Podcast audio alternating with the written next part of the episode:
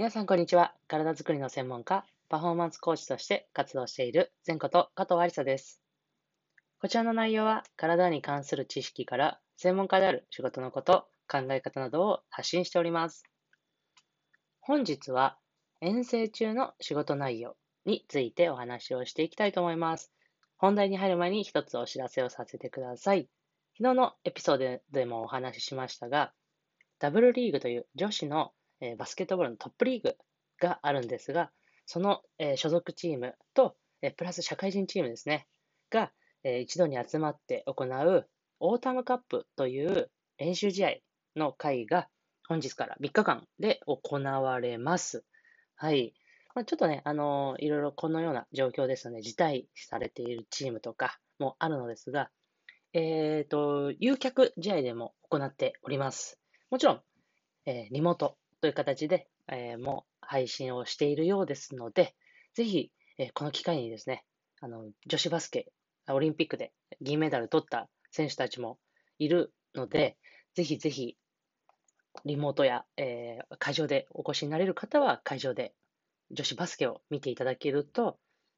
とても面白いんじゃないかなと思っております。まだまだ、えー、いろんなチーム、こう、試作段階というか、あの、まだね、完成段階ではありませんが、とっても、えー、一度に集まるのはこれが最初で最後の回になりますので、とても面白いんじゃないかなと思っております。それではぜひ、えー、ご覧いただけたら嬉しいです。はい。それではですね、そのオータムカップに、えー、今、群馬県の高崎市で行われているんですが、その会場の近くのホテルにいるんですが、まあ、実際にこのパフォーマンスコーチとか、まあ、ストレングスコーチ、いわゆるフルタイムのこのコーチは、遠征中どんな仕事をしているのかについて本日はお話をしていきたいと思います。はい。まず基本的にはね、我々のあの役割というのは、普段の練習とかがメインになっていて、そういうトレーニングというのが、いわゆる試合でしっかりとパフォーマンスを出せるようにしていくのが我々の準備の、えー、仕事ですので、試合中はね、あのー、普段のこう練習の時とかに比べたら逆に一般的には業務量としては減るのが一般的ですね。で、そういう遠征中だったりとか、こういう試合の、試合遠征ですね。の時のメインの仕事は、まあ、ウォームアップ、試合前のウォームアップとかを、まあ、担当するということが、えー、多いですね。もちろん、えー、チーム事情によってね、担当しないパターンもあるんですが、まあ、こういうところがメインになってくるんではないかなと思っています。あとは、まあ、B リーグでとかでよくあのバスケットを見ている方は見たことあるんじゃないかなと思うんですが、B リーグとかだと、試合前にですね、そういうウォームウォームアップ前に、またこう、アクティベーションといってね、こう筋肉に力を入れたりとか、体の動きを確認したりする、えー、ものがあるんですが、その、えー、ものを担当したりとかいうのがあります。あと、試合中ですね。で、その後はあの、選手はウォームアップ、バスケットのウォームアップをして、まあ、試合に入るということなんですが、試合中は、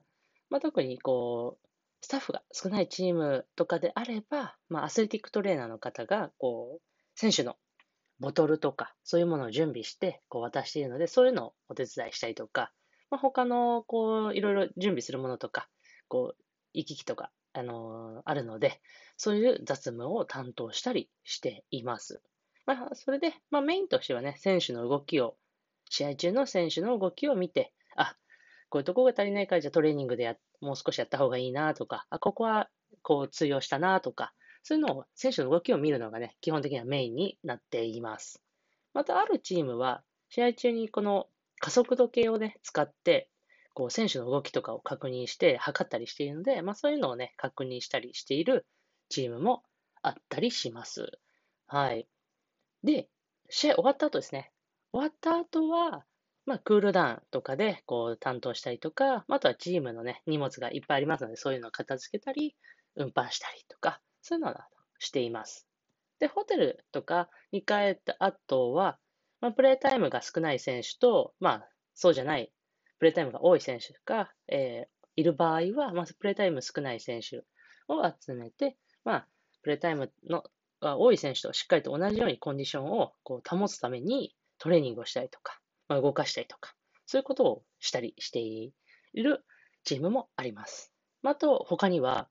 トレーナーさんとかが、こう、人数が少ない場合とかは、まあ、そういう、例えばストレッチとか、そういうのを担当して、選手のケアにも、こう、少し関わっているっていう方もいらっしゃったりします。はい。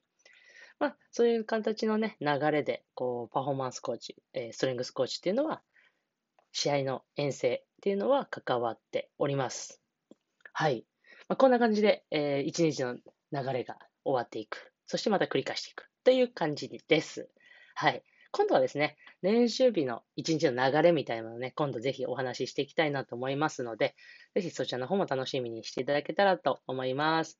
はい。まあ、本日から、えー、試合が始まりますので、ぜひぜひ、えー、応援の等、応援の方、よろしくお願いいたします。はい。それでは最後、えー、前頭下、ストレッチして終わりにしましょう。それでは胸の前に手を組んで、はい。ぐーっと天井に腕を伸ばして、パッと力抜く。はい。